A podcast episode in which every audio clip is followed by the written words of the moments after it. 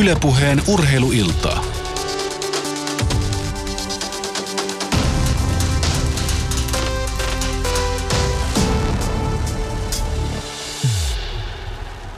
Joo, oikein hyvää iltaa tätä Yle Puheen studiosta. Me jatkamme oikeastaan kyllä vähän olympiateemallakin, nimittäin ampuma urheilu on tämän illan urheiluillan aihe ja olympialajeissa enimmäkseen kyllä tämä seuraava puolitoista tuntia mennään ja valmistaudutaan varmasti siihen, että Riosta sitten lisää ampumaurheilukin olympiamitalleja toisi. Ja studiossa ovat tänään keskustelemassa ampumaurheiluliiton valmennuksen johtaja Päärule Lindel ja kivärilajien päävalmentaja ja olympiavalmentaja Juha Hirvi. Molemmille tervetuloa mukaan illan lähetykseen. Kiitos. Kiitos. Ja sen lisäksi otamme sitten yhteyttä olympiavoittaja Satu Mäkelänummelaan. Hänet on jo Rioon valittu, joten kuulostellaan vähän, miten Satu kohti Rioa lähtee. Ja sitten saamme vielä yhteyden pistooli ampuja Kai Janssoniin. Hän, hän Lontoon olympiakisoista Mäkelänummelan lailla toi sen Suomen toisen pistesijan oltuaan silloin pistolilajeissa mukana finaaleissa. No niin, mutta mennään sitten päivän agendaan. 2015 vuosi tässä on lopuillaan ja tämä on tietenkin ollut Rio olympiakisojen, olympiapaikkojenkin metsästyksen kannalta aika iso ja merkittävä vuosi.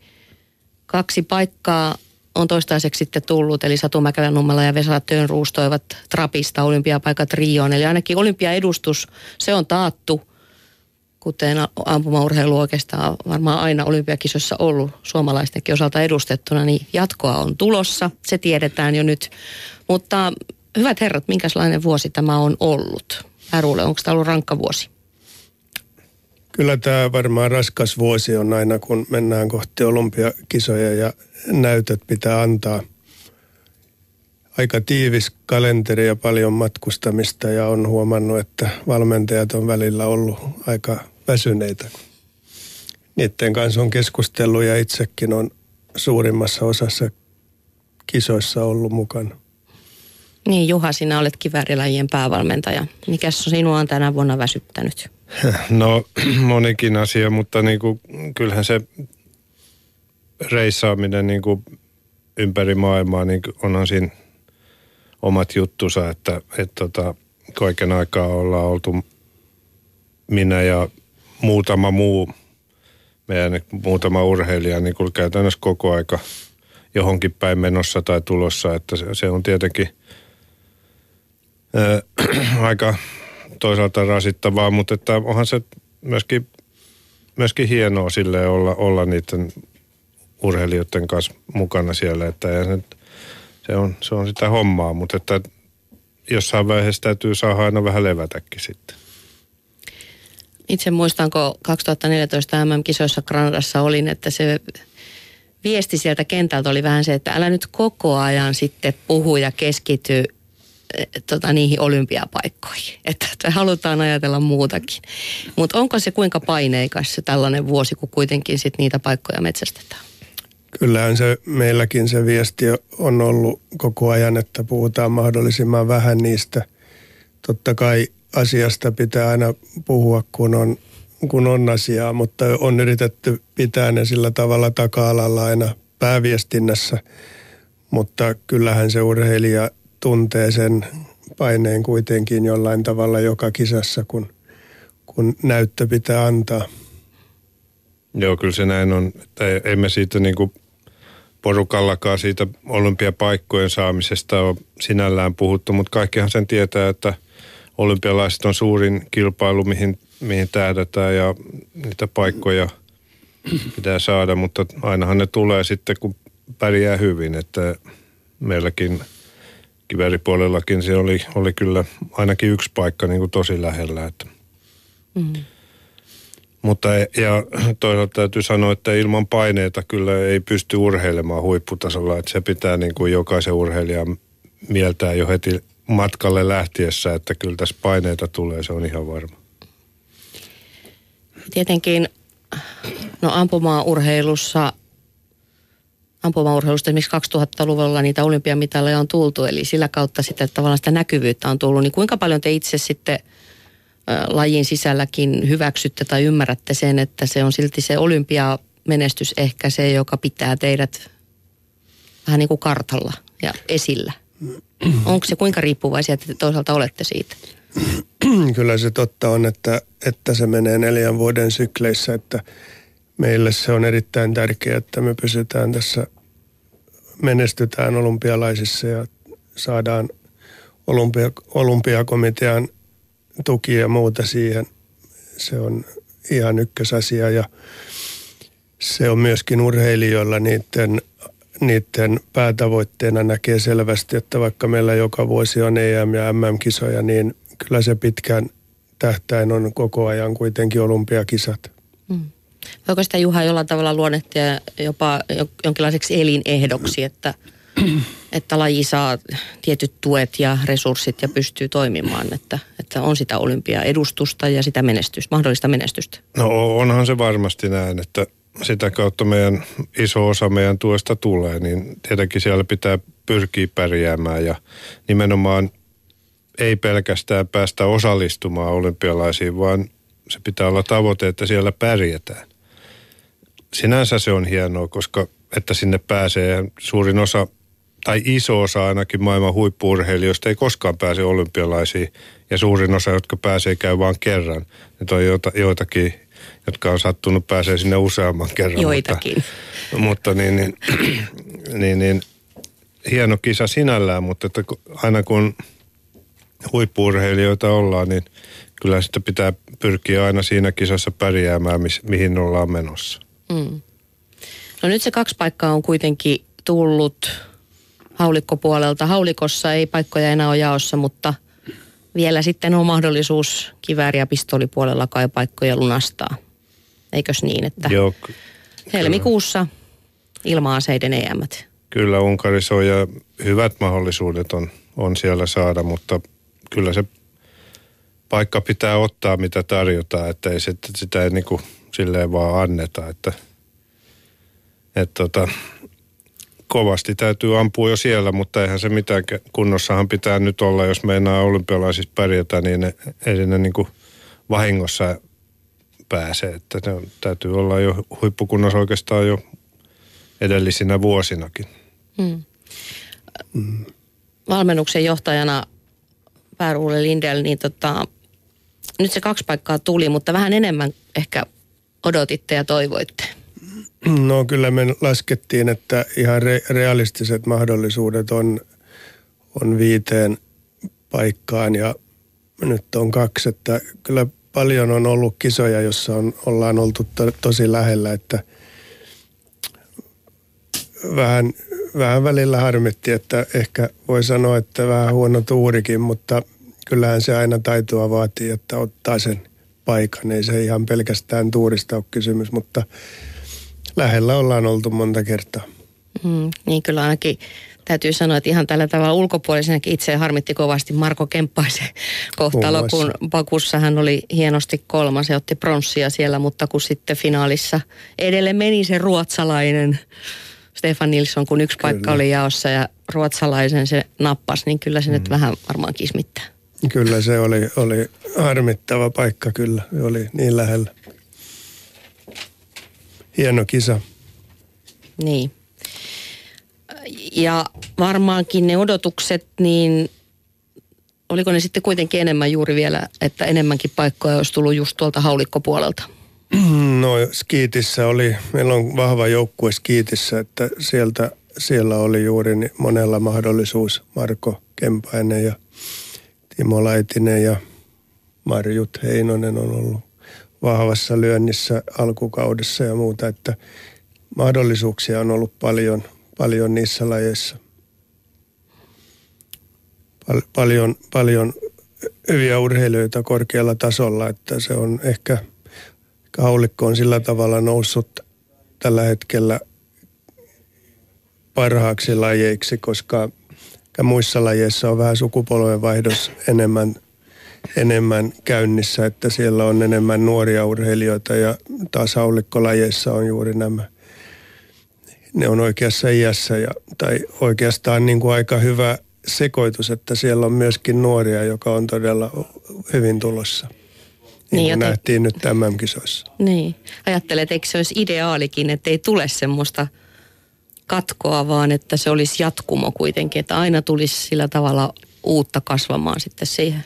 Eikö siihen Joo. pyritä? Kyllähän se olisi, se olisi se hieno homma tietenkin ja, ja, ja nyt tuossa kivääripuolella kun ajattelee, niin siinähän on, meillä on niin kuin tosi nuori se, että siellä on ihan muutama urheilija, jotka on niin kuin aikuisia sille, että pääosin joukkue on sellaista kaksikymppistä vähän reilu.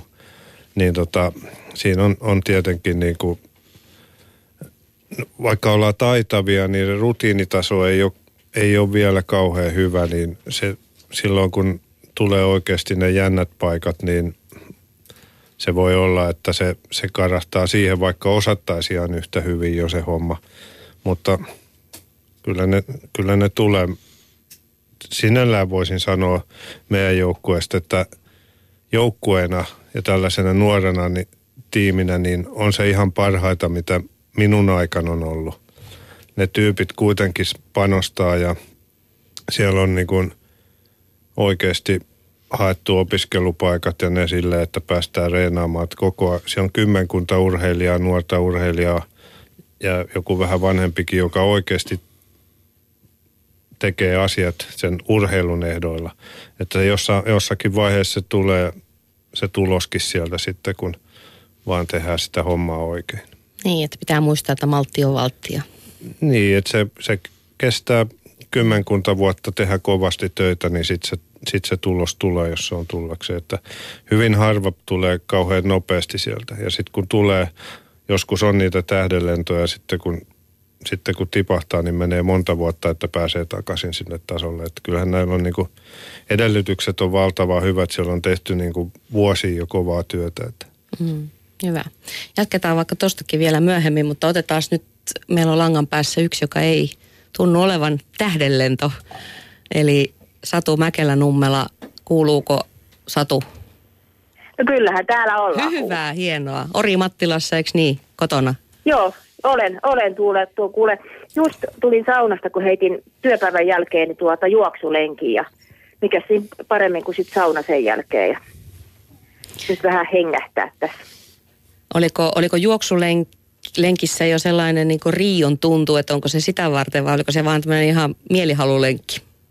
Ei, siis juoksu ei mulle mikään mielihalu, että kyllä, kyllä, se on kaikki kohti tuota Rioa, että mä teen sitä kyllä itseäni varten, mä en tee sitä ketään muuta varten, että nimenomaan sitä peruskuntoa nyt tuota tässä ruvetaan kohentelemaan, jos se nyt on tässä höpsähtänyt alaspäin.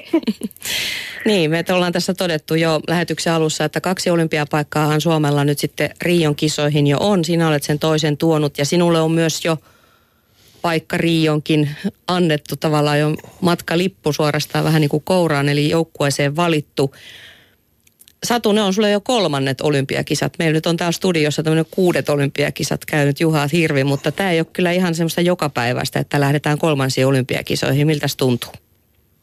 Siis, mä olen aina sanonut, että se, että kun pääsee sinne ensimmäisen kerran, niin se on jo huippu, koska sinne on niin paljon tuota haluajia ja tahtojia ja vaan niin harva sinne pääsee. Ja sitten, että tuota, kolmannen kerran jo näin, näin antoisasti on ammunta suonut, että sinne mennään, niin mikä tämän hienompaa on.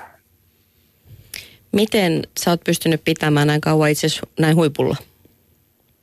En mä tiedä, se on se tavallaan se tekemisen niin kuin halu siinä ja niin kuin halu menestyä. Ja sitten se tietysti se, että jos ei ole menestymisen vuosia, niin sitten aina ne taloudelliset tukijatkin, ne, ne hiipuu pikkuhiljaa po, pois, niin se on vaan se halu ja tahto. Ja sitten tietysti kun tulee sitä menestystä, niin se tietysti aina työntää eteenpäin. Mm. Otetaan mukaan keskusteluun Juha ja Pääruulekin. Mitä te sanotte, mitkä ovat Satu Mäkelän nummalan vahvuudet ja valtit? Että nainen lähtee kolmansiin olympiakisoihin. Mitä miehet sanoo? Niin, kuunnellaanpa. Joo. Kyllä se voimakas tahto on varmaan ykkösasia. Halu päästä sinne. Ilman sitä ei pääse. Joo, ja kyllähän Satu on tehnyt niin kuin valtavasti työtä sillä tavalla, että on niin kuin sitä omaa hommaansa, eikä ole lähtenyt aina niin kuin sen muiden mukaan siellä, vaan se tehdään niin kuin tinkimättömästi omaa hommaa ja, se on se, mikä, mikä tota, kyllä varmasti palkitsee ketä tahansa, että pitää tietää ne omat, omat vahvuudet ja sitten taas ne kohdat, mitkä, mitä pitää parantaa, niin sitä kautta se lähtee. Ei, ei voi niin kuin kaikki tehdä aina kaikkia asioita samalla tavalla. Mm. Mutta mä tartun nyt tuohon kiinni. Sanokaahan nyt Satukin mukaan lukee, että eikö muilla sitten ole tarpeeksi tahtoa vai? eikö muilla ampujilla ole tarpeeksi tahtoa? Satu. Ää, ja halua.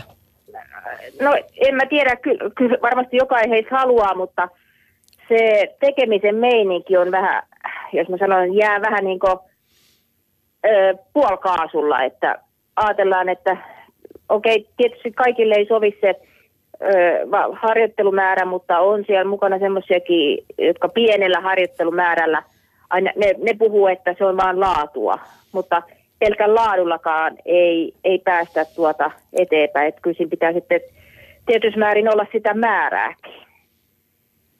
Joo, kyllä mä, määrä on myöskin laatua, että niin, kyllä sitä pitää olla ja, ja, ja niin kuin on monenlaista polkua on sinne päästä huipulle, mutta joka polku on semmoinen, missä tehdään paljon töitä. Ja tota, sinne ei, ei vaan niin kuin chillailemalla ei pääse, että kyllä se pitää olla oikeasti niin kuin kovaa hommaa ja nimenomaan sitä, mikä sopii itselle, että ni, niin se pitää mennä. Mm. Muista kun... Vi... Mielestä, niin, sano vaan Satu. Niin, mun mielestä vielä niin kuin meidän ampuista, niin moni on se, että ne käy ensin tekemässä sen työpäivän ja sitten harjoittelee. Eli ei enää ole se kaikista kovin puhti tallella, kun on päivä tehty töitä, koska kyllähän kisatkin käydään aamusta. Okei, tietysti jos harjoittelee jo finaalia varten, että nehän on aina siellä iltapäivän, iltapäivän korvalla, mutta en lähtisi kyllä tuolla tekniikasti. Niin. No kerros vähän niistä omista määristä. Silloin kun ennen Granadan MM tehtiin juttua, niin sulle oli tullut apuun Kevin Kilti ja te, te, olitte, te olitte vähän kai muuttaneet, eikö se ollut niin, että tavallaan ne sun harjoituspäivät oli just sellaisia, että sitten siellä todella ammuttiin määrää. Että minkälaisia määriä ne on ja onko onko se sama linja nytkin, nytkin ollut tämän vuoden sitten harjoittelussa käytössä? Siis joo, eli kun tuonne etelään lähen, niin sanotaan siellä aamulla, kun jos mä nyt menen yhdeksältä tai kymmenen radalla, aina riippuu vähän mitä aikaa pääsee ammuskelee ja sinne kolmeen neljään asti, niin se on, öö, jos mä sanon, kymmenen nyt on niin aika alakanttiin, mutta sanotaan 12-16 sarjaa per päivä. Okei, ei koko ajan niin, että mä mätän 16 sarjaa, vaan että okei, voi olla, että tänään on 10, huomenna 16, 14, että se menee vähän niin kuin sahan terä siinä. Että on niin kuin, ja to, totta kai on, no kahdessa viikossa mä pidän yhden vapaa-päivän. Et sitten kun lähtee tonne, niin tekee oikeasti sitä työtä, eikä lähde vaan tuota hengaama, hengaamaan. Mm. Ja mitäs muilla ja tuota, sitten voisi nämä määrät olla? No, ö, viidestä kahdeksaan sarjaa. Kahdeksan on varmasti jo monelle, se on paljon päivän mittaan. Mm. Et sitten kun oikeasti kun mä lähden sinne ja on hyvät olosuhteet, niin sitten mä teen. Ja se on se, että tuota, vaikka mä oon tehnyt suunnitelman, että ulkomaille mulla on niin päivittäin, että kiekkoon määrä, olkoon nyt vaikka 2500, niin se, että mä en tuijota sitä, että aha, tänään pitää mulla 2500, vaan se, että okei, tänään on hyvä fiilis ja se voi mennä, että mä oon vaikka 275 tai voi olla vain 200. Että aina sillä, miltä tuntuu hyvältä ja se on niin mehukasta se tekeminen. Mutta sitten jos on, että e, ei nyt tänään ei huvita yhtään lähteä ampumaan, jos puhutaan nyt kotimaasta, niin en mä lähde sitten sinne radalle. mitä mä siellä, hei ja pam, jos ei mua yhtään huvita. Mutta kun mä oon laittanut, että tällä viikolla pitää ammuta tuhannen kiekkoja nyt vielä uupuu tämän verran, niin, niin itse asiassa vuoden mittaa, no tälle vuodelle oli, oliko suunniteltu joku vajaa 26 000, niin ylitin sen kyllä, mulla on joku 27 200, 300 kiekkoa. Mutta kuitenkin eh, lähimaastossa ollaan, mutta ihan oman fiiliksen pohjalta, että en orjallisesti tuijota mitään suunnitelmaa, minkä olen itse seppänä itselleni ta- takonut. Mm. Jos puhutaan nyt juuri vaikka haulikkolajeista Ruulle, niin tota, kun kuulla, kuunnellaan näitä määriä, onko nämä määrät, joka jo jollain tavalla sitten selittää jotakin? No kyllä noihin määriin pitäisi pitäis aikuiset päästä, että ne, ne pärjää. Totta kai meillä on, meillä on talvi Suomessa, joka rajoittaa sitä ampumisen määrää, että se vaatii matkustamista etelään talven aikana ja se on jo yksi asia, joka rajaa aika monel, monelta pois sen mahdollisuuden suurin määrin, mutta kuitenkin meillä on iso joukkue, joka sitä tekee, että mikä on hyvä asia silti. Niin, miten sä Satu näet varmaan itselläsi jollain tavalla taloudelliset resurssit mahdollistavat matkustamisenkin, mutta miten muuten esimerkiksi haulikkoampojilla Suomessa, mitä sä tiedät, että onko se helppoa lähteä sitten etelään talvella leireilemään pitkiä aikoja? Öö, no itselläni järjestyy loistavasti esimerkiksi työnantajan puolesta tuosta niin vapaat järjestyy. Tietysti monelle se on sitten, että kun lomat on käytetty, niin sitten pitää ottaa sitä palkatonta, mutta niin se on ollut itsellänikin silloin aikaisemmin ja tuota, silloin on kaikki laitettu peliin ja sitten oikeasti niin kun se on tullakseen, niin se tulee sitten kaikki kerralla takaisin. Et kun siitä kerralla panostaa, panostaa, niin sitten lopputulos voi olla todellakin positiivinen, niin kuin it, itteni kohdalla on käynyt. Hmm. Joka tapauksessa, jos mietitään olympialajaa, niin tuntuu, että haulikkopuolella ihan mallikkaasti kulkee, että nyt no Trapista tuli nämä molemmat toistaiseksi olympiapaikat ja sitten hyvin lähellä kuten tässä jo todettiin, on ollut skiitampujia ja on semmoinen vahva, vahva panostus ja suomalaista aika hyvin kulkee nyt haulikkopuolella. Miten sä näet, että haulikkopuolella Suomessa on tehty oikein, että homma on ihan hyvällä tasolla? Mm, no en mä tiedä, kyllä se on jokaisesta itsestä varmasti se kiinni, se, se lähtee, että osaa niin kuin, tavallaan niin kuin, rytmittää. Ja itsestäni taas tiedän se, että mulle jos pitää lähteä kisoihin, niin mulle taas joku viikon ampumattomuus ennen sitä, niin ei, ei sovi lainkaan. Sitten mä lähden taas niin ihan nolla, nolla tilanteesta. Että et jokainen oppis, oppii sen, niin sen tekemisen meiningin, että mi, mikä tuota harjoittelun määrä ennen jotakin kisaa. Et sen takia on hyvä nämä harjoituspäiväkirjat, mitä pidetään – että näkee, että tätä tein ennen tota kisaa. Ja se aina päde, että tekee samat asiat samalla lailla. Ja se meneehän se välillä mättää se ja se riippuu niin paljon tuurista sen taidon lisäksi ja miten ne tuota Jäniksen käpälät siellä on jaettu, että tulee niitä osumia sitten matkaa. Mm.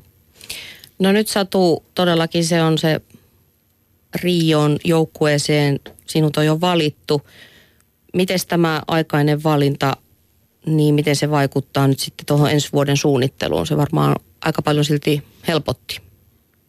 Siis se helpotti jo nimenomaan, kun se oli näin aikaisessa vaiheessa. Itse asiassa ei millään lailla suunnitelmiin, että suunnitelmat oli niin sille, paperille ei ollut mitään väännetty, mutta kuviot oli tavallaan selvät, että nyt, nyt on tässä se parin kuukauden huilinki ja tuota, motivaation palo taas nostetaan huippuunsa ja sitten tuossa justiinsa ennen uutta vuotta, niin sitten tulitikulla räjäytetään se käynti ja olen lähes kahden viikon leirille ja sitten siihen olisi tarkoitus GP-kisa perää ja taas helmikuusta pari viikkoa ja GP-kisa. Että sitten saa näitä kisojakin, kansainvälisiä GP-kisoja alle taas ennen ensimmäisiä maailmankappeja, koska maailmankappi on sitten kuitenkin niin kuin siellä, en tiedä missä määrin tänä vuonna, onko kolme edustajaa per maa vai onko noin, sitten pääsee viisi ampujaa, mutta se jää nähtäväksi. Mutta aina kuitenkin, kisa alla ennen, ennen maailmankappia, niin se on ihan loistava juttu. Joo, mihin sä sitten ensimmäiseksi leirille lähdet? No mähän lähden tuonne tuttuun paikkaan, ne sanookin, että mä oon kohta Kanarian, tuota, Kanarian kisoihin pääsen edustamaan, kun mä oon aina, aina siellä, niin Kanarialle me kaksi viikkoa ja sitten taas helmikuussa uudestaan. Että siellä on ne tutut tantereet, missä la- lasketellaan ja oli sitten puhetta, että Kevinkin lähti silloin tammikuussa heti, heti siinä matkaan. Että Kevin sano, tai mä sanoin Kevinille, että sä tiedät, että sun pitää puhua helppoa Lontoota mulle, kun mun kielitaito taito on olla heikko, minä ei ymmärrä kaikkia, niin tuota, Ei Kevin osaa Kevin- helppoa Lontoota puhuakaan. Osaa, se tietää, se puhuu mulle helppoa Lontoota, koska muuten menee ohi, ohi hilseen. Niin sanoi, joo, ja sä oot helppo, kun sulle sanoo, että kokeile, teen näin, niin sä kokeilet, etkä sä ole heti tuota hanttapuli ja okei, nyt tekin mikähän tuo Kyproksella oli. Sano, joo, lukitse olkapää. Sano, sinä teet juuri niin, sinä olet helppo. No niin. niin. Onko se niin, että on sitten helpompi tehdä, kun ei, ei, ei osaa englanniksi sitten sanoa vastaan vai? Niin, ja se voi olla, että en mä tee edes niitä asioita, mitä se sanoo, mutta tuota, mä kuvittelen vaan ehkä.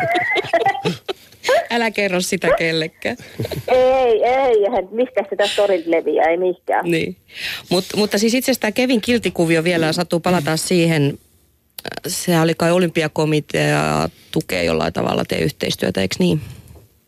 Niin, Joo, valmennus, valmennusrahaa siihen joo, kyllä. Jotenkin näin se meni. Joo. Mi- miten se itse koet, että kuinka paljon just enemmän tämä teidän yhteistyö on antanut sulle?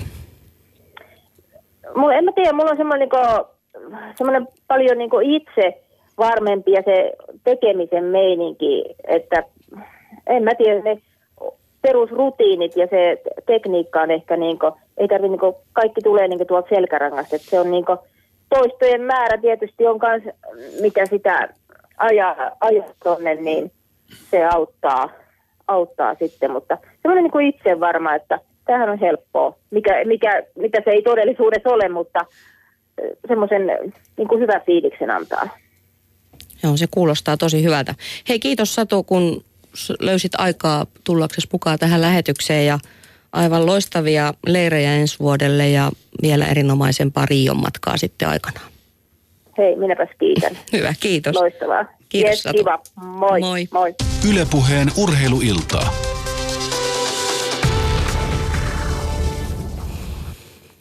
Niin, vähän tuossa jo todella sivuttiinkin sitä, kun kuunneltiin noita sadun treenimääriä ja muuta, mutta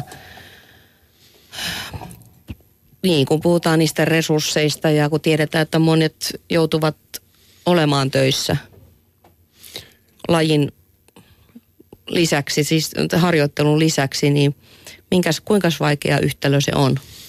No on se, on se vaikea yhtälö monelle, mutta se lähtee ehkä siitä halusta, että hyvä esimerkki on, on millä tavalla Vesa Tönruus lähti siihen olympiaprojektiin, että en suosittele sitä kaikille, mutta se sanoi itsensä irti töistä ja sanoi, että hän harjoittelee täysillä kohti olympialaisia ja mitä hienompaa, kun se vielä onnistui siinä tavoitteessaan nä- näinkin hyvin, niin on hyvin tehty. Joo, kyllä se, se on tota, välillä aika vaikea järjestää, mutta se on oikeastaan pakko, jos meinaa pärjätä, että siellä ei ole, ei ole minkäänlaista tasotusjärjestelmää, että mä voisin sanoa, että mä en pystynyt harjoittelemaan, että mun pitää saada viisi pistettä nyt tästä mm. vähän lisää. Mutta se on, kaikki lähtee nollilta ja ampuu niin paljon kuin saa, niin se vaan vaatii sen, että pienetkin asiat, no nämä on isoja asioita, jää pois töistä ja miten sen järjestää, mutta sitten on myöskin urheilijoita, jotka tekee kaiken aika hyvin, mutta sitten sellaisia pikkujuttuja jätetään tekemättä tai tehdään ylimääräistä jotakin häröilyä, että mikä taas saattaa pilata ison osan siitä harjoittelusta tai ainakaan ei ole optimaalista sitä kisaa ajatellen, mihin ollaan menossa. Että se huippuurheilu, se on tuollaista niin kuin Satu sanoi, että kaikki asiat pitää laittaa kuntoon ja sitten tehdä niitä asioita oikein ja lähteä sillä mentaliteetillä, että täällä pärjätään. Mm, ja eikös Ateenan olympiahopeamies Marko Kemppainenkin ollut nyt vuorotteluvapaalla vai tämän vuoden, kun halusi panostaa täysillä siihen, että lähti hakemaan vielä Rioon paikkaa, joka sitten harmittavan lähelle jäi, mutta sitä ei tullut. Joo, kyllä Marko käytti vuorotteluvapaata ja, ja lomiahan ne käyttää aika usein siihen tehostamisjaksoihin ja sitten ottavat vähän pitempiä vapaita, vapaita jos, jos pystyy. Ja yleensähän se nälkä kasvaa syödessä, että sitten kun taito, taito kasvaa ja ne tavoite näyttää vähän lähemmältä, niin, niin sitten uskaltaa myös semmoisia asioita tehdä, että Joo, kyllä. Ja sitten kun taito kasvaa, niin sitten sitä oppii sitä itseensä kuuntelemaan vähän, vähän paremmin. Että just niin kuin Satu äsken sanoi, että joku päivä on saatettu suunnitella tällaiseksi, mutta se ei nyt tänään tunnu just siltä, niin kuin on niin kuin vaikka kivääripuolella, niin mullakin oli monasti niin, että oli suunniteltu vaan, että näin ja näin paljon viikossa ammun vaikka polvea ja pystyy ja näin. Ja pitäisi tänään ampua sitä polviasentoa ja – se ei lähde kulkemaan, pitää pienen tauon, ei se lähde vieläkään, niin sitten on ihan turha, silloin kun osaa sen jo noin, niin, niin sitten on turha sitä huonoa harjoitella, vaan ottaa joku muun teeman sitten siitä ja sitten taas sinä päivänä, kun se on niin kuin just, niin sitten antaa mennä ja niin paljon kuin kerkee ja jaksaa niin tekee niitä oikeita suorituksia, että niin se hyvän urheilijan ei kannata niin kuin huonosti reenata enää ollenkaan. Toki sitten, jos tulee oikeasti ongelmia, niin se pitää ottaa niin kuin kissa pöydälle ja, ja, ja pistää se asia kuntoon. Mutta jos se on tällaista niin kuin, niin kuin päivät on vähän erilaisia, niin silloin ei kannata niin kuin siitä, siitä huonosta olla kauhean, kauhean huolissaan. Mm. Palataan muuten sen verran vielä sitten Vesa Tönruusiin. Hän siis todella maapaikan, toinenhan on maapaikkoja – Satu Mäkelänummella nyt on valittu Rio-joukkueeseen, mutta miltä se näyttää Vesa Tönruusin paikka, että hän sitten vielä oikein sinne Rionkin asti pääsisi. Eli mitenkäs se miesten trap-edustaja valitaan? No se ei ole ihan virallisesti vielä löyty lukkoon se ajankohta. Huhtikuusta on puhuttu, että kaksi maailmankappia käydään. No oikeastaan, oikeastaan se Vesan paikka on sillä tavalla, että se on hän, joka on sen ampunut, niin se on pääasiassa myös hänen paikkansa, että se vaatii maailmankapin voittoa joltakin muulta Trapin mieheltä, että ottaa paikan pois Veskulta, mutta... Niin, onko just kun itse olen yrittänyt tässä vähän miettiä, että kuinka uhattuna se voisi olla. Näitähän esimerkkejä toki on, että edustaja on ollut eri kuin maapaikan tuonut muun muassa Marko Kemppainen – otti olympiahopea Ateenassa, mutta äh, eikö se ollut niin, että Heikki Meriluoto paikan toi?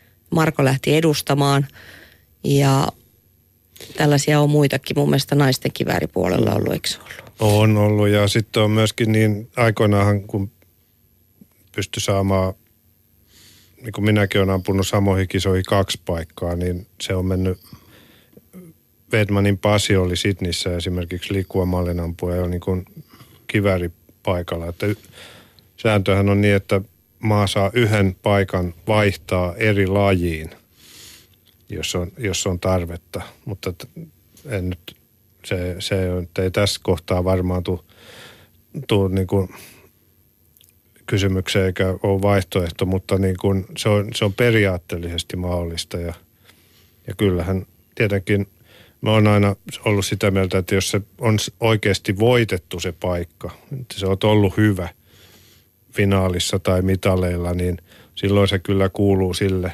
Että jos sellainen, joka ei ole, ei ole sitä pystynyt itse hankkimaan ja on vaan vähän parempi seuraavana vuonna, niin ei pitäisi olla kanttiin niin kuin vaihtaa sitä, koska onhan silläkin luultavasti ollut mahdollisuus ottaa se paikka itselleen. Että Mm. Ei se voi olla niin vaikeaa, kun mäkin olen muutama niitä saanut. Niin, mutta miltä se nyt sitten näyttää, että onko loppujen lopuksi Vesalle kauheasti tai sillä tavalla uhkaajia näköpiirissä? No, Huono sanavalinta uhkaaja, niin. mutta kuitenkin se, että joka voisi ottaa paikan.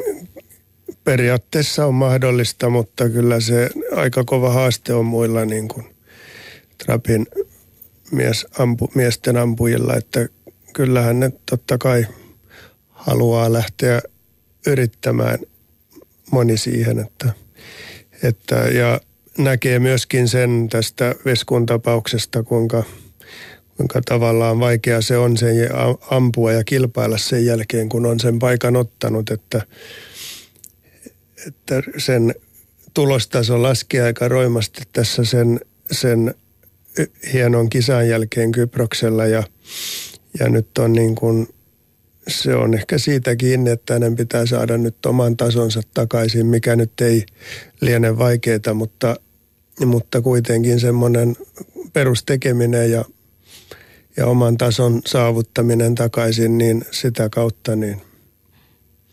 Se, sehän se on se just, että ainut miksi se voisi vaihtaa, olisi se, että Vesku ei olisi niin, kuin niin hyvä kuin se on.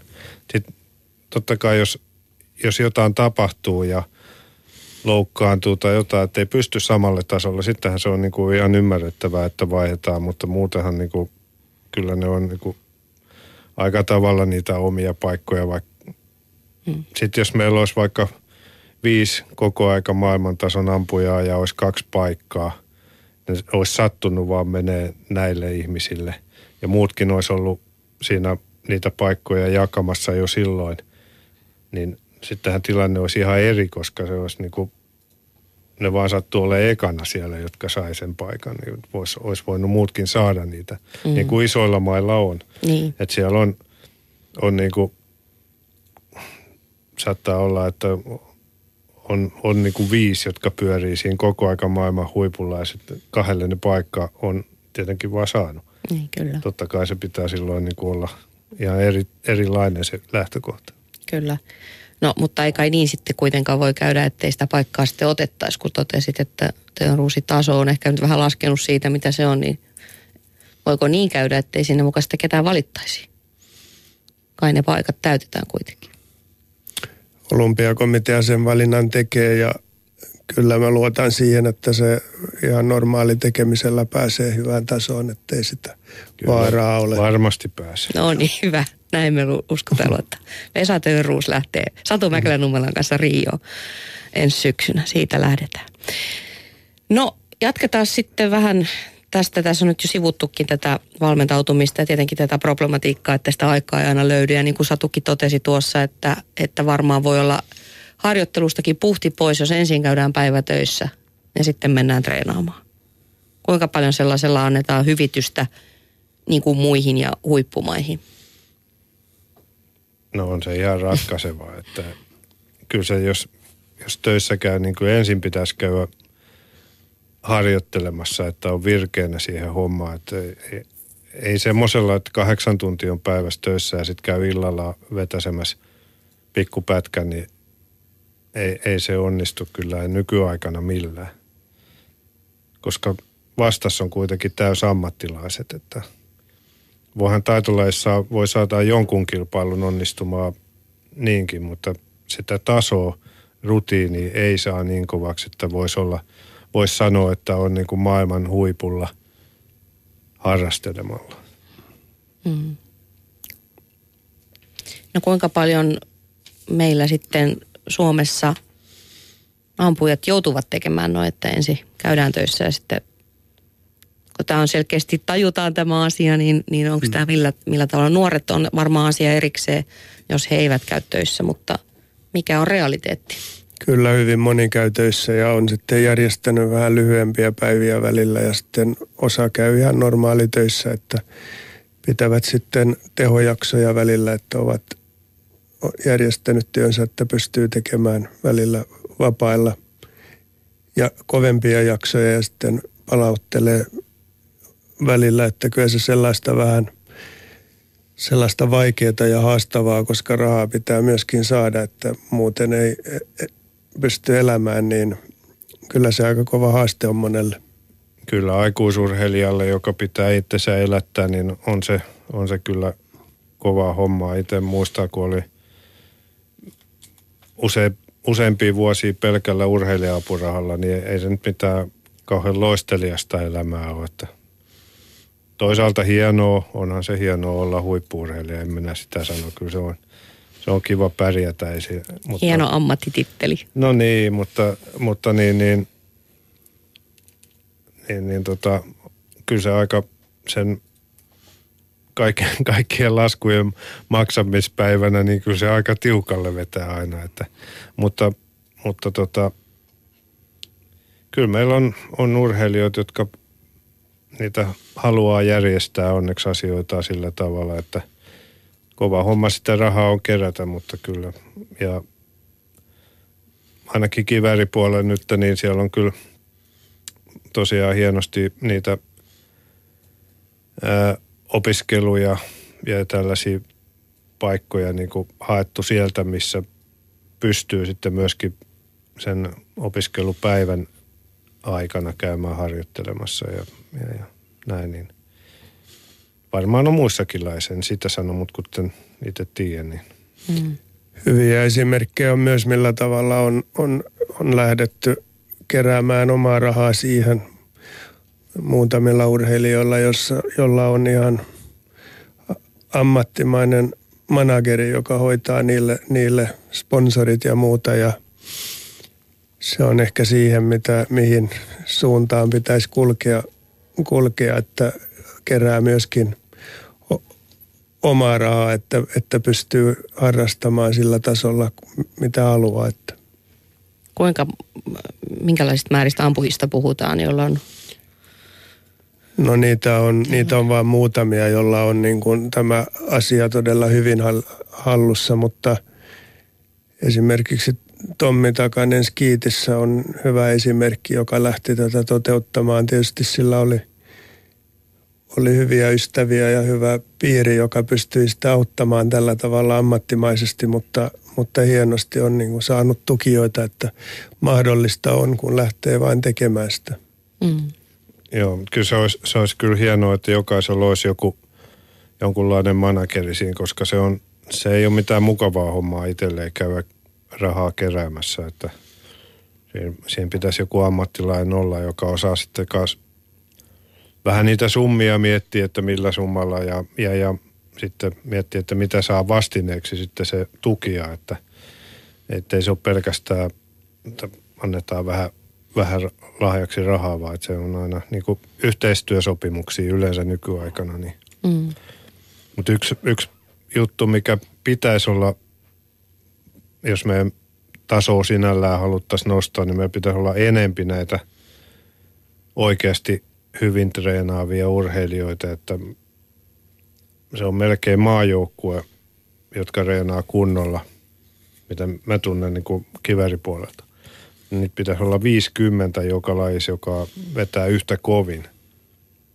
Että me saataisiin se maajoukkue niin kovaksi, että se pärjää tuolla maailmalla, että, että tulisi sitä kovempaa kilpailua kotimaahan ja, ja, ja sitä keinoin se taso nousisi. Aika monta pientä, sinällään pientäkin maata, niin siellä on, on sitä tasoa paljon laajemmin. Ei ne välttämättä kärki ole yhtään parempi, mutta sitten se kahdeksas ja kymmenes on vielä samaa tasoa käytännössä, niin silloin, silloin tietää, että, että oikeasti ollaan niin kuin maakunnissa ja seuroissa tehty myöskin hyvää, hyvää työtä. En, en, nyt, en halua millään osoittaa meidän seuratoimijoita, siellä on ihan, ihan, ihan kovaa hommaa, mutta niin, niin semmoista omaa panostusta pitäisi saada myöskin sieltä niiltä, jotka haaveilee siitä olympiakullasta ja muusta, niin se pitää lähteä niin kuin toteuttamaan sitä jo omin voimiin ja sitten parhaat poimitaan maajoukkueeseen. Hmm. Tästä tulee ihan hyvä aasinsilta siihen, että mikäs nyt on sitten ampumaurheilun kiinnostustaso, missä mennään. Niin. sitä voi suhteuttaa tai verrata entisaikoihin? No sanotaanko, katsoo noita määriä, niin, niin jäsenmääriä 33 000 henkilöä, joka on seuroissa 304 jäsenseuraa. Se on oikeastaan se kenttä, mistä puhutaan ja kilpailulisenssiä 7300 kappaletta. Ja säännöllisesti harrastavia on noin 25 000 henkilöä, että puhutaan kuitenkin ihan hyvistä määristä, harrastajamääristä. Se, että siinä, siinä se sitten kuitenkin siinä huipulle kun mennään, niin niitä on sitten aika vähän, joka ihan pystyy tosissaan sitä harrastamaan juuri näistä syistä, mitä, mistä äsken ollaan puhuttu. Niin ja mekin kun me toisaalta nyt puhutaan enemmän tässä vielä olympialajeista, eli haulikko, pistooli, kivääri olympialajeista, mutta sittenhän lajeja on vaikka kuinka paljon, niin tämä koko porukkako sitten vielä hajaantuu ja jakautuu silläkin, siltäkin osin. Mm, joo, kyllä. Suosituimmat lajit on haulikko, kivääri, pistooli.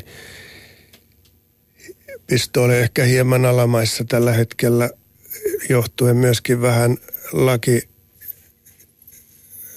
lakimääräyksistä. Ne on vähän haitannut sen lajin kehit, kehittymistä ja sitten ne ISF-lajeista on praktikaal monta nousussa. Mm. Että, ja lisää lajeja tietysti on, jossa harrastetaan, harrastetaan, mutta ne jakaantuu tietysti monen lajinkin, kyllä.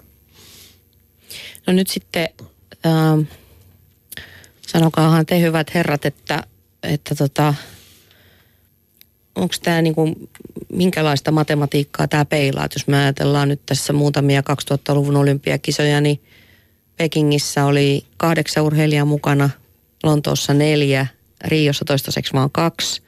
Ja sitten olympiakomitea jakaa näitä tukirahoja. No nyt täällä on, no Satu Mäkelä-Nummela saa tämän 20 000 olympiakomitean tukirahaa ja parapuolelta Minna Leinonen, sitten 10 000 Marjut Heinonen, Marko Kemppainen, Juho Kurki ja 5 000 Jakob Jörpakka, Henri Sorvo. Että eihän toi niinku tietenkään ihan hirveä määrä ole, jotka saa sitä tukea, miten, miten muut pärjäävät. Onko tämä verrannollista siihen, että tulee monimuotoinen kysymys. Kuinka paljon ylipäänsä liitossa, esimerkiksi Päärulle, sinä katsot ihan tätä – tätä trendiä, jos mietitään jo ihan edustusmäärä, että onko, onko, onko jotakin, mistä niin kuin ollaan huolissaan tai mikä huolestuttaa? No totta kai me, meidän tavoite oli enemmän olympiapaikkoja ja tuo trendi on ihan, ihan tietysti tuttu, että näinhän se on. Viittaa myös siihen, kuinka paljon, paljon kilpailu on koventunut maailmassa. On tullut lisää maita mukaan ja lisää maita, joka on ihan ammattimaisesti mukana, että kyllä eniten johtuu siitä, että kilpailu on todella paljon koventunut, mutta se tietää vain sitä, että meidän pitää tehdä asiat paremmin, jotta me pärjätään. Uskon kyllä, että me jatkossakin pärjätään, että olympiakisat on aina yksi sellainen näyttöpaikka, joka on tärkeä ja erittäin tärkeä meille, että me halutaan tietysti pitää ykköspriori- pysyä ykkösprioriteettilajeina ja ja meillä on vielä yhdet näyttömahdollisuus, yksi näyttömahdollisuus helmikuussa ja sitä kautta. Sitä kautta joukkue koko vielä kasvuun. Mm. Joo, niin. kyllä. Niin kuin tämä kilpailun koventuminen, niin se on, se on niin selvää ollut nyt viimeisen viiden vuoden aikana. Ja juttelin tuossa viimeisessä maailmankapissa Kabalas olympiavoittaja intialaisen Bindran kanssa ja sanon, Abinav sanoi, että hän ei ole koskaan ampunut näin tasaisesti ja hyvin kuin tänä vuonna. Ja vaan kerran on päässyt muistaakseni finaaliin. Et tota, se, se kärki sinällään ei ole paljon parempi kuin ennenkään, mutta, mutta siihen finaaliin on niin kova tunku, että se on niin kuin, nyt varsinkin ilmakivääri ja pienoskivääri makuukuna, mutta on niin kuin kymmenyksillä koko aika, niin se, siinä, on, siinä on oltava tosi kova, että niissä pärjää. Että miesten taso varsinkin on noussut niin kuin ilmakiväärillä tosi paljon, naisissa ei ihan niin paljon. En tiedä, johtuuko se tästä matematiikasta, että niin kuin jostain syystä vaan on huomattu, että näin on käynyt. Naiset oli ennen niin kuin selvästi parempia kuin miehet ilmakiväärillä, nyt se on vähän niin kuin toisinpäin. Ja tämä oli nyt ihan vaan muutaman mm. vuoden aikana, että en tiedä mistä johtuu. Mutta sitten taas toisaalta niin, niin, niin tota, eihän yksittäinen urheilija voi, voi niin kuin alkaa urheilemaan sillä tavalla kotimaassakaan, että mun pitäisi päästä heti suoraan maajoukkueeseen tai johonkin, vaan sehän pitää ottaa tavoitteeksi parantaa omaa tekemistään ja omia olosuhteitaan ja sitä kautta lähteä liikkeelle, eikä, eikä niin kuin vaan olettaa niin, että ne, jotka on maajoukkueessa, niin vois, vois harrastaa tai olla, olla hyviä. Että. Mm. No tota, niin jos mietitään, jos me katsotaan, katsotaan tästä vaikka, äh, mulla on tämmöinen lista, tämä oli syyskuun puolivälistä, tämä lista olympian maapaikkojen jakautumisesta, kun täällä on kärjessä Kiina, Yhdysvallat, Venäjä, Kiinalla 22 paikkaa, Yhdysvalloilla 20, Venäjällä 20, Saksalla 15, sitten on Italia, Etelä-Korea. 60 maata on yhteensä saanut paikkoja olympiakisoihin. Miten te heitätte näin vähän niin kuin lonkalta, että kuinka monessa näistä 60 maasta niin ampujat on täysammattilaisia? Suomi on yksi pois vai?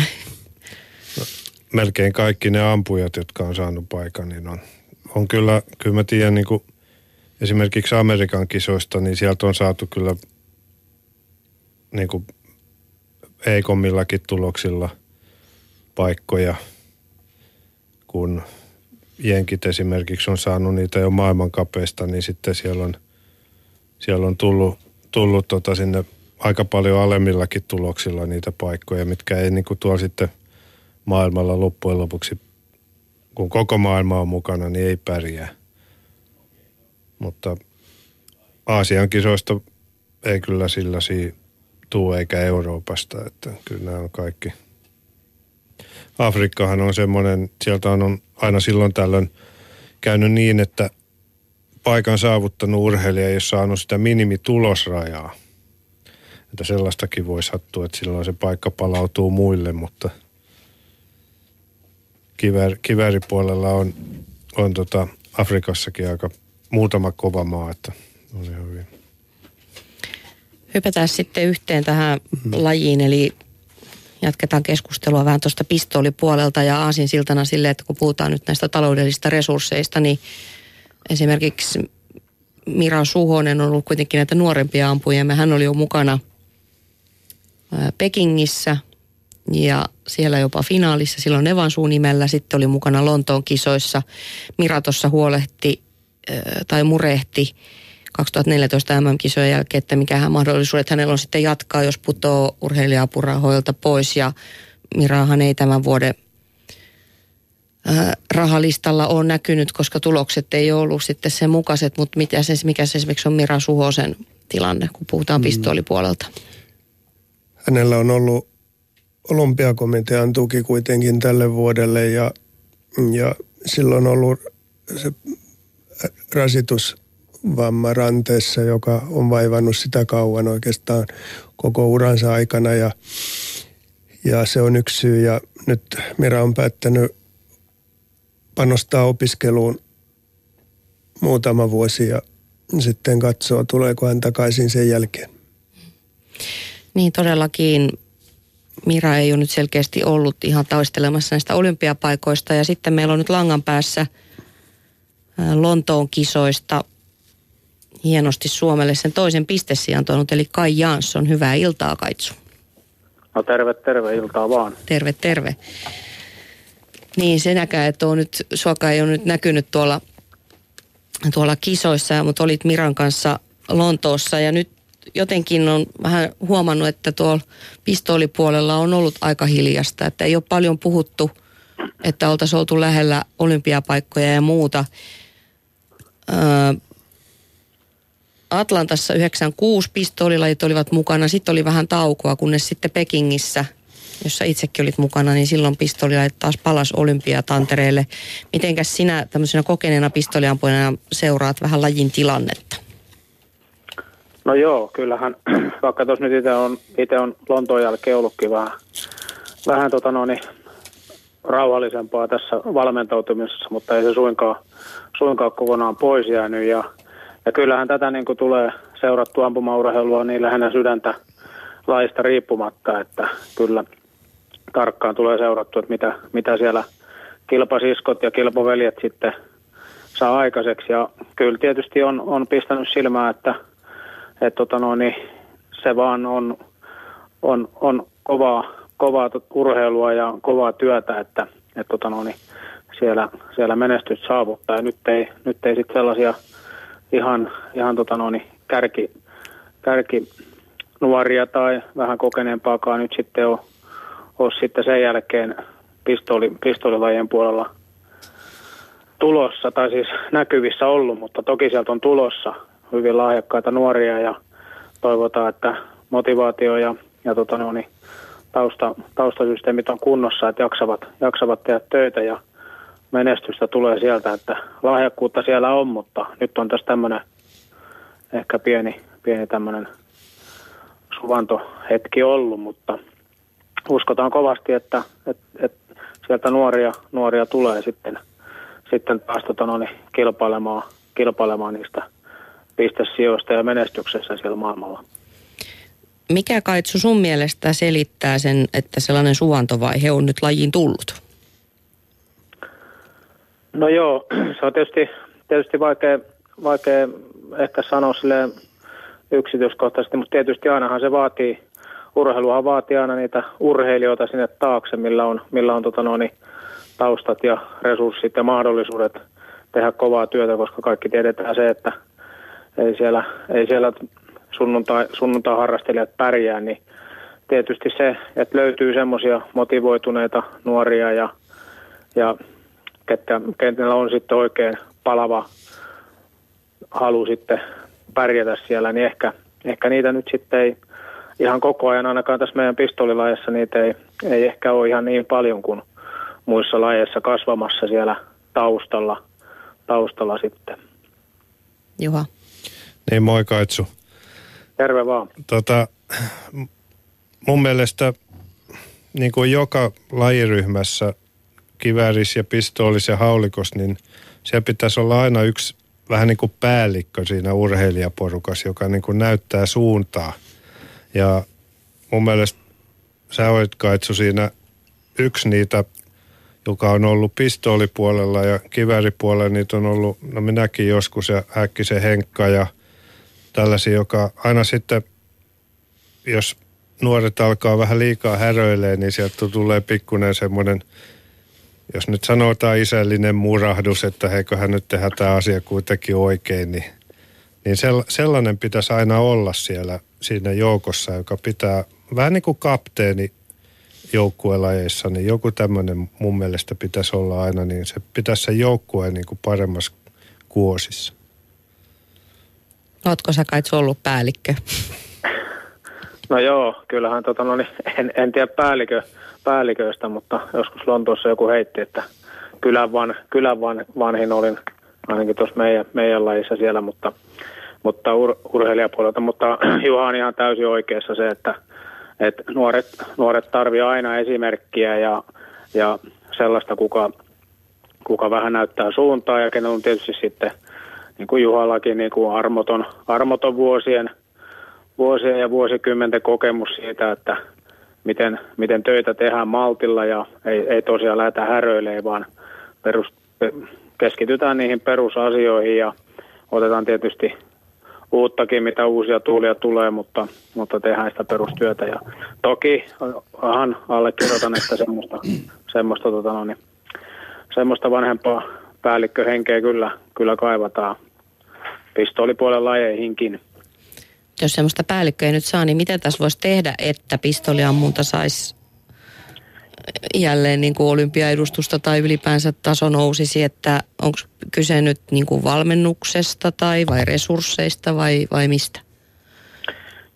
No se on varmaan kiinni vähän kaikesta, eli se on valmentautumisesta kiinni ja resursseista kiinni, mutta kyllä se, kyllä tota noin, niin kyllä mä uskon, että lang, langan päästä saadaan kiinni ja, ja hyvää työtä siellä kumminkin, kumminkin tehdään ja se, on, se vaan ottaa aikansa, että, että tota, ö, päästään, päästään taas oikeille jäljille ja, ja mutta uskon, uskon kyllä, että, että se on, ottaa nyt ehkä vähän aikaa.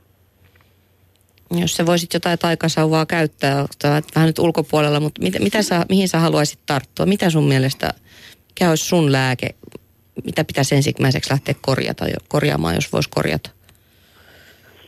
No joo, se on tietysti jokaisella meillä on henkilökohtaiset lähtökohdat, että miten, miten asioita tehdään ja, ja ne, ne pitäisi tietysti tutkia, että mitkä on ne, ne mahdollisuudet, mutta mä uskon, että kaikilla on kuitenkin palava halu ja, ja tota no, niin, kyllä tässä itse nyt ollut, ollut olympialajeissa vähän, vähän semmoinen hiljainen hetki, mutta, mutta tota no, niin, kyllä tässä nyt mukana ollaan ja, ja tota, varsinkin viime, viime kaudet oli ihan mukava, mukava tota sellainen tilanne, kun, kun vielä itse pystyy jonkinnäköisiä tuloksia tekemään ja sitten nämä nuoret saa, saa niin sanotusti päänahkoja, eli, eli pystyy vanhan konkarin kukistaa, niin se ilme, mikä niillä nuorilla sitten aina se silmäkulmassa on, niin se on, se on sitä oikeaa, pilkettä, mikä on mukava, mukavana itsekin nähdä, että kyllä ne nuoret, niin kuin, niillä on kova halu, halu tehdä. Ja ehkä tässä täytyy nyt, täytyy nyt katsoa, mitä se aika tuo tullessaan, mutta olla, olla ehkä vähän itse päänahkana mennä siellä edellä, niin jos ne nuoret, nuoret tota, no, niin innostus nyt, että pitää toi pappa saada pois tuolta, tuolta pallilta voukkaamasta, että, että se on aina mukava, mukava, kun joku nuorempi voittaa, niin se on, se on motivaatiota heille. Eli sä uhraudut pistolilajien puolesta.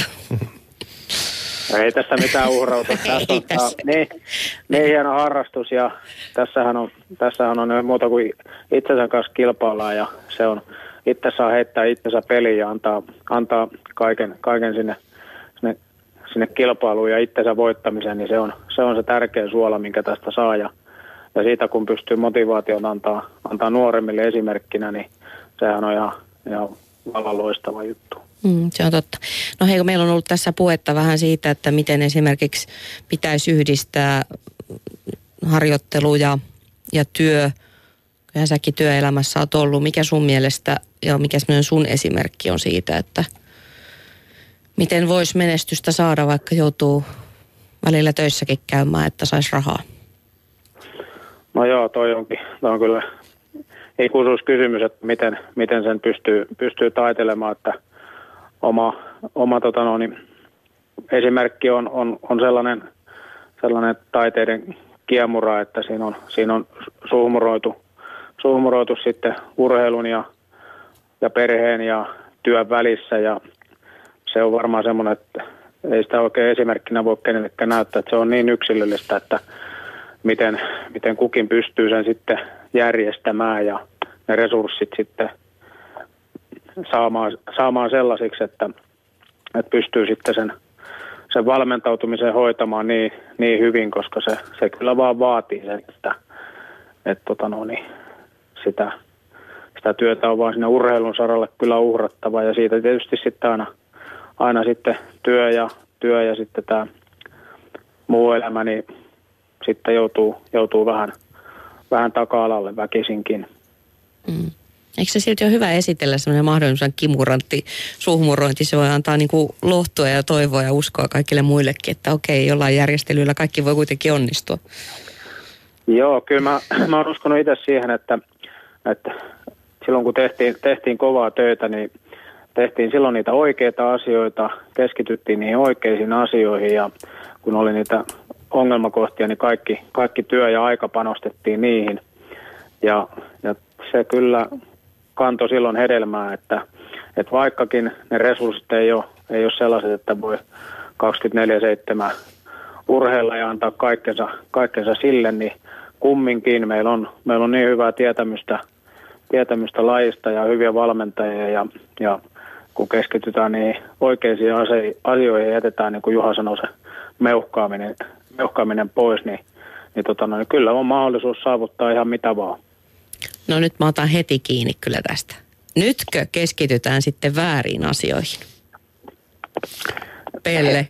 Ei, ei, ei, ei väärin asioihin, vaan silloin kun resurssit on, resurssit on silleen, että on aikaa on päiv- vuorokaudessa ei ole 24 tuntia, niin, niin. silloin täytyy vaan itse, itse keskittyä silloin niin kuin niihin, niihin yksinkertaisiin perusasioihin ja, ja niitä, niitä tehtiin sitten ehkä korostetun, korostetun paljon ja, ja se tuotti tulosta silloin, silloin tota no, niin omalla tavalla. Nämähän on hyvin yksilöllisiä, että mitä kukin sitten tekee, mutta, ei suinkaan vääriä asioita ole tehty, mutta se, että mit, mitä pystyy, mihin se painotus sitten tulee. Niin me lähdettiin silloin Lontoon jälkeen uudistamaan sitä pistoolivalmennusta ja totta kai me tiedettiin, että sukupolvenvaihdos on, on edessä ja vie pitkään aikaa, että saadaan uusia huippuja, huippuja esille. Ja me otettiin juuri, tai otettiin sellainen lähtökohta, että haetaan parasta mahdollista valmentajaa, että saadaan oikea tieto meille ja sen kautta ollaan rakennettu sitä pohjaa. Ja, mutta juuri niin kuin sanoit, niin se vaatii niitä paljon paljon toistoja ja kunnolla tekemistä, että sinne pääsee ja ollaan siinä vaiheessa vielä, että, että ei ole ihan riittävästi toistoja näillä nuorilla, että niillä on vielä perusasioita paljon kesken, että kestää vähän aikaa, mutta uskon kyllä, että sieltä noustaan, niin, niin kuin sanoit, niin hyviä, hyviä junnuja on tulossa, joka on lahjakkaita ja pieniä pilkahduksia oli jo viime vuonnakin, että muutamia hyviä tuloksia. No, mä on sitä mieltä, just niin kuin Kaitsu kanssa sanoi, että kun, kun tota aikaa on rajallisesti, vaikka olisi millä, millä tasolla pystyisi niitä töitäkin järjestelemään, niin huippuurheilija joutuu tekemään aika paljon valintoja. Mä en niin kuin, kokenut niitä koskaan uhrauksiksi tai sillä tavalla, mutta läheskään joka paikkaan ei voi mennä silloin, kun muut kaverit lähtee jonnekin. Et niitä pitää vaan, jos sä lähdet perjantaina baariin, niin sulla on kolme päivää on mennyt sillä, siinä jo niin kuin hukkaa käytännössä. Että, niin, ja vaikka olisit siellä ihan selvin päin katsomassa jotain bändiä, mutta sä oot neljä asti siellä, sulla on yksi yö nukkumatta ja siitä palautuminen, se vie pitkän aikaa. Näitä vaan on pakko, pakko niin kuin laittaa järjestykseen, että mitkä sulla on, jos sulla on se tavoite pärjätä, niin pitää tehdä valintoja. Mm. Kyllä. Hei, hyvä. Kiitokset Kaitsu, kun pääsit mukaan lähetykseen ja pidähän nyt se päänahkas hyvässä kundiksessa, että olet haastamassa niitä nuoria, niin saadaan sieltä sitten uutta sukupolvea pistoolissakin mukaan. Joo, kyllä se, se on. Kiitos vaan ja kyllä se, tota no, niin, se on, se on ihan, ihan mukavaa, että toivottavasti se pää, tämä pää, päänahka nyt aiheuttaa jotain, jotain tota no, niin, Positiivista. Positiiv- positiivisia tota no, niin, niille nuorille, että ja yritän olla tietysti olla esimerkkinä ja kyllä, kyllä tota no, niin, täällä kotimaassa ja ehkä vähän muuallakin, niin käydään katsomassa että, ja kiusaamassa, että koettakaahan nyt, koettakaa nyt ja ennen kaikkea tietysti kannustamassa ja olemassa esimerkkinä ja, ja sitten jos vinkkiä tai muuta tarvii antaa, niin totta kai, totta kai nuorille, nuorille pitää kertoa kaikki, mitä, mitä on vuosien varrella tota, itselle jäänyt, jäänyt mieleen, niin, niin auttaa, auttaa sitten, jos, jos semmoista tarvii. Hyvä, se kuulostaa hyvältä. Kiitos Kaitsu tästä. Kiitos. Ylepuheen urheiluiltaa.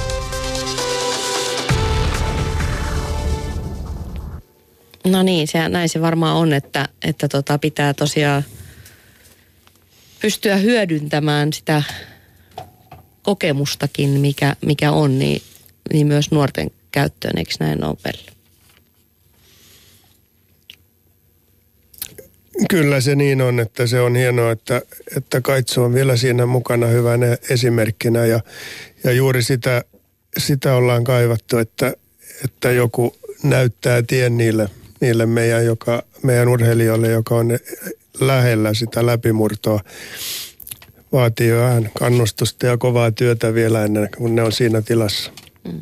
Kyllä ja sitten aika paljon myöskin kannustaisin urheilijoita keskenään keskustelemaan noista asioista ja, ja, ja miten itse kokevat jonkun tietynlaisen harjoittelun ja muuta, niin miten se käy, niin että semmoinen niin kuin vertaistuki tai semmoinen niin on, on myöskin tosi tärkeää, että, että ja kun ollaan kilpailussa, niin olosuhteista siellä pitää pystyä niin kuin oman joukkueen kesken niin kuin ihan ilman valmentajaakin niin kuin käymään läpi niitä, koska valmentaja saattaa joutua lähteä jo heti reenin jälkeen toiseen paikkaan ja muuta, niin semmoista niin kuin yleistä, yleistä keskustelua omista jutuista, niin sitä lisää vielä. Mm. Niin, valmennuksen johtajana Arule Lindell, sä oot todennut, että meidän, tai että teidän pitäisi pystyä siirtämään olemassa olevaa hyvää osaamista nykyistä tehokkaammin urheilijoiden tekemiseksi. Onko se sitten, onko vielä jotain vähän semmoista niin kuin tietotaitoa hyödyntämättä, mitä ei ole osattu hyödyntää oikealla tavalla? No varmasti näiden edellisten huippujen taito on semmoinen, joka, joka meidän joka lajeissa ja lajien välisessä yhteistyössä voidaan vielä paremmin hyödyntää. Ja, ja totta kai aina niin kuin sen tiedon, tiedon ja valmennuksen jakaminen aina kaikille, niin se vie kuitenkin oman aikansa. Ja, ja sitä pitää tehdä lisää, lisää t- tätä lajien välistä yhteistyötä ja meidän, meidän omaa, omaa, osaami, omaa osaamisen hyödyntämistä näille nuorille. Mm. Joo, kyllä. Ja, ja tota, no taas puhun kivääristä kun tiedän, niin, niin tota, meillä on Kihun kilpa- ja huippuurheilun tutkimuskeskuksen kanssa tosi hyvä. Meillä on niin hyvä laitteisto ja laboratorio lähes joka leirillä, että siitä kyllä, en, en tiedä onko maailmassa toista yhtä hyvää. Saadaan kaikki tieto kyllä.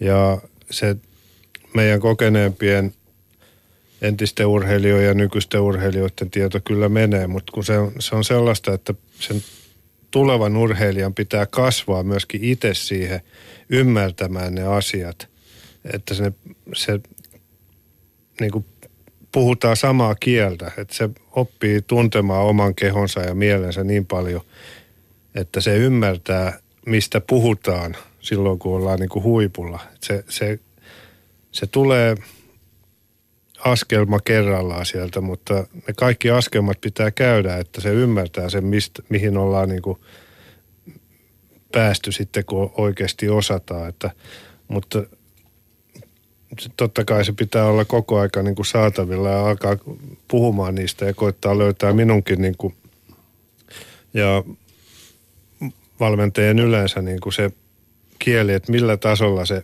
mitä tämä urheilija niin kuin nyt tuntee ja sen takia pitää aika paljon kysellä, että miltä sinusta tuntuu, kun tässä nyt tehdään tällaista asiaa, että se oppisi myöskin kertomaan valmentajalle, se urheilija, että mitä, mitä hän niin kuin tekee ja miten kokee tämän harjoituksen ja näin. Mm. Se, on, se, on, se ei ole vaan sitä, että kaadetaan se tieto, kyllä se on, vaan se pitää niin kuin kummankin ymmärtää toista. Mm, se on tärkeää. Niin.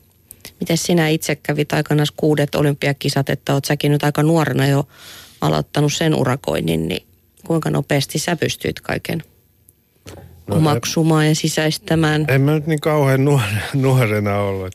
Olin ekois olympialaisissa 28-vuotia sitten tota, ja tulin maajoukkueeseen 26 vuotta ja silloin oli aika vajavaiset niin kuin harjoitusmäärät siihen niin kuin itsekin tiesin, mutta ei ollut ollut niitä ihan resursseja. Meni monta vuotta, että pääsin edes siihen B-joukkueeseen, mutta sitten oli hyvä valmentaja Viljo Periaho, jonka kanssa tehtiin ohjelmia sellaisia, että saatiin aika riuskasti nousee niitä määriä. Ja se perustui just leiritykseen, tehtiin kovasti töitä viikko tai kaksi viikkoa ja sitten annettiin elimistön palautua hyvin siitä. Ja sitä, oikeastaan sitä mä noudatin sitten. Aluksi mä en tiennyt, miksi mulla tuli hyviä tuloksia sen jälkeen. Mä, niin, mä olin jo maailmankappissa ollut, tai maailmanmestaruuskisoissa finaalissa ja olympialaisissa finaalissa, mutta jälkikäteen ajatellen en mä osannut ampua ollenkaan. En mä, niin kuin, en mä tiennyt, miksi tuli. Reinasin kovia, sain sitten hyviä tuloksia. Vasta sitten sen jälkeen niin kuin se oma, se vei sen kymmenen vuotta. Mm. Että mä ymmärsin, miksi tulee – hyviä tuloksia. Ja sen jälkeen, sitten kun se tajunta laajeni niin sanotusti, niin tota, sitten pystyi tekemään huononakin päivänä niin hyvän tuloksen, että sillä pääsi finaaliin. Et tota,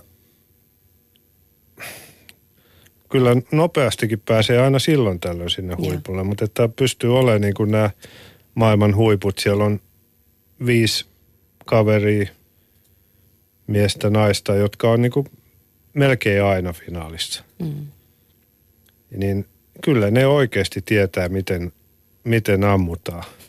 Ei, ei se on niin kuin, se huonokin päivä on niin kuin parempi kuin hyvällä ampujalla hyvä päivä, kun oikeasti osaa.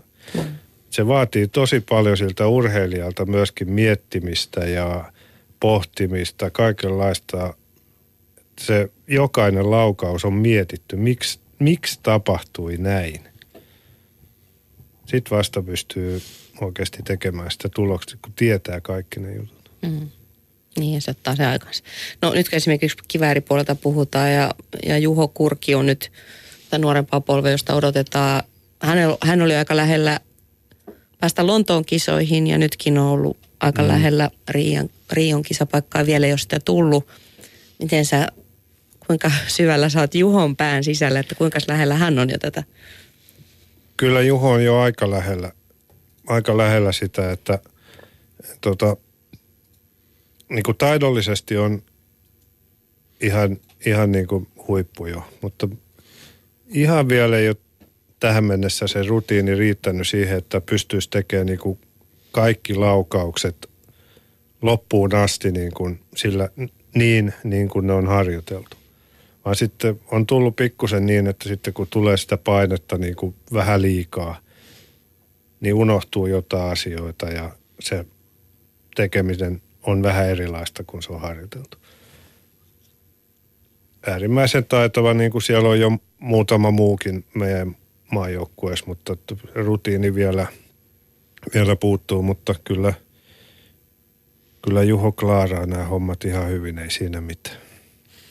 Miten sitten, miten Juha koet resurssit ja olosuhteet?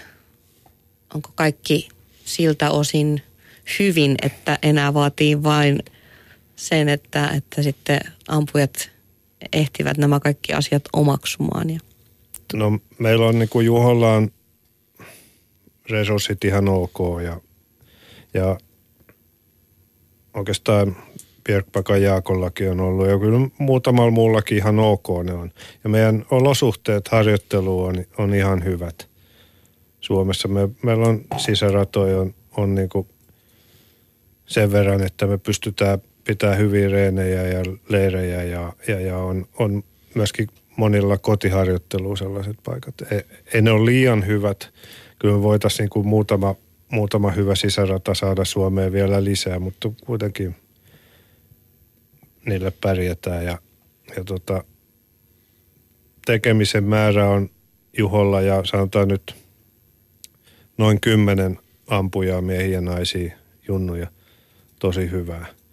Että kyllä niin kuin eväät on ihan, ihan hyvät ja tehdään kyllä oikeasti töitä siellä. Että.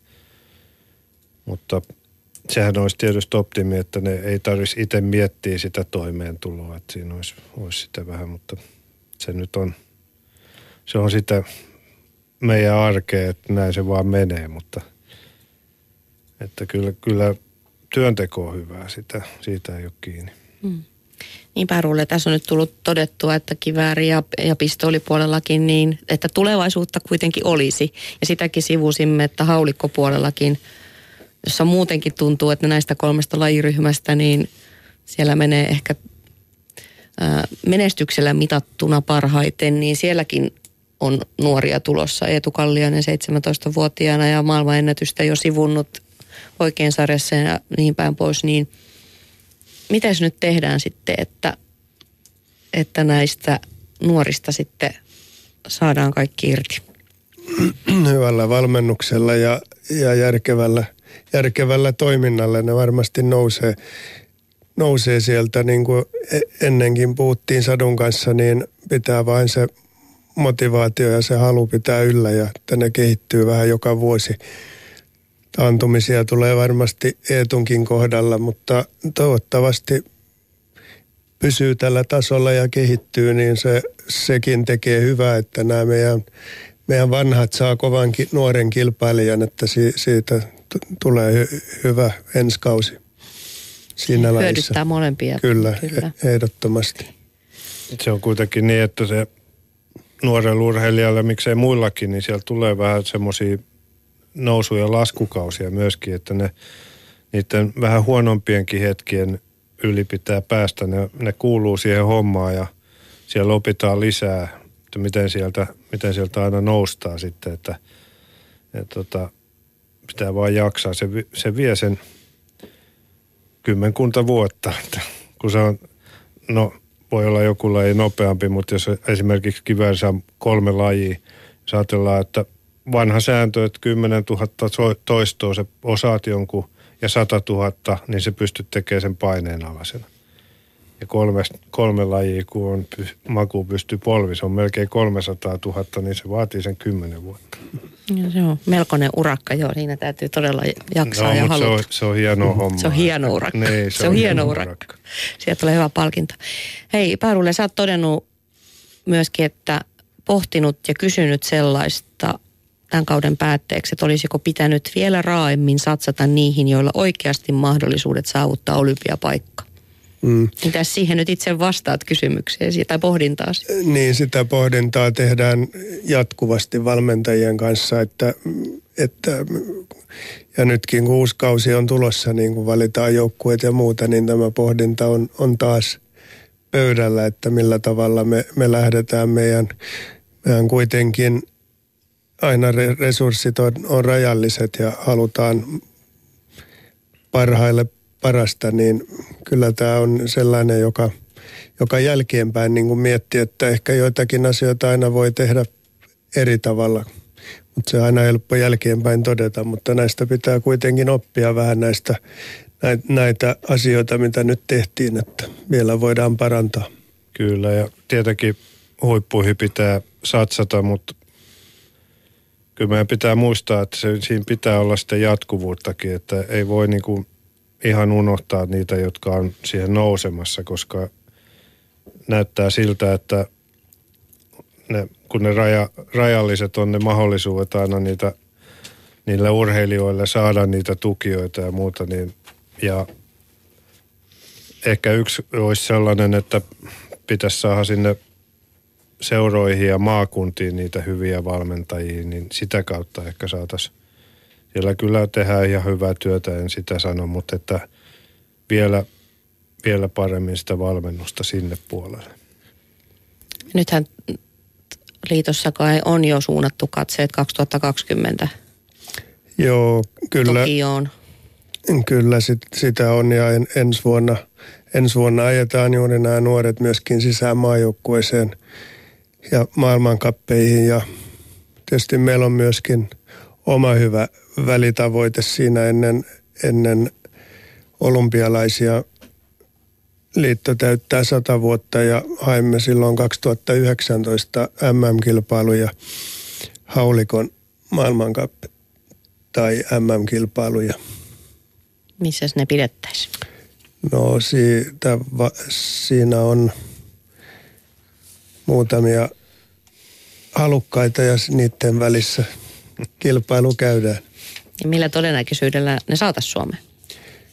No kyllä ne on aika hyvin myönnetty niille maille, joilla on hyvät syyt pitää ne juuri nämä tämmöiset satavuotis tai muuta joo. vu- vuosiluku, niin kyllä se, kyllä me pidetään se hyvänä ihan isona mahdollisuutena, että me saadaan ne. Kyllä uskon niin, että tulee kyllä. Mm. Sehän kuulostaa hyvältä. Mutta missä vaiheessa rakentuu ehkä sitten se, se urheilijajoukko, johon todella panostetaan, kun mennään kohti 2020 kisoja? Ja tuleeko no. Paljon muutoksia tämmöiseen, tähän mitä nyt on ollut, miten te näette? No siinä se on kuitenkin, kuitenkin lyhyt aika seuraaviin olympialaisiin, että ne, joka, joka oikeasti laittaa tähtäimen siihen, niin, niin neljä, viisi vuotta on kuitenkin lyhyt aika, että nyt pitää tehdä, tehdä mahdollisimman hyvää kuntoa, että on sitten kahden, vuoden päästä siinä vaiheessa, että pystyy tekemään tulossa, tulosta, että siinä on kaksi-kolme vuotta aikaa tehdä, että silloin pystyy oikeasti näyttämään ja Kyllä. olla etulinjassa, että aika, aika nopeastihan se koko ajan kehittyy se asia, mutta Kyllä, pääsääntöisesti kyllä ne on nyt maajoukkueessa ne, jotka on, niin kuin sanoit, se vie aikaa tulla maailman huipulle, niin kyllä ne on nyt siinä. Voihan joku tulla ja ei se ole mikään ihme, mutta pääsääntöisesti ne on nyt jo mukana. No niin, hyvä. Kiitokset, hyvät herrat Juha Hirvi ja Pärvolle Lindel, kun tulitte mukaan tähän Yle Puheen urheiluiltaan. Ampumaurheilusta nyt vähän pintaraapaisua, vaikka puolitoista tuntia saatiin puhettakin. Varmasti paljon on lisää aiheita. Kaksi olympiapaikkaa siis Rion hankittuna ja vielä 22-28. helmikuuta sitten lisäpaikkaa tarjolla, mutta kiitokset seurasta. Kiitos. kiitos. Ylepuheen urheiluiltaa.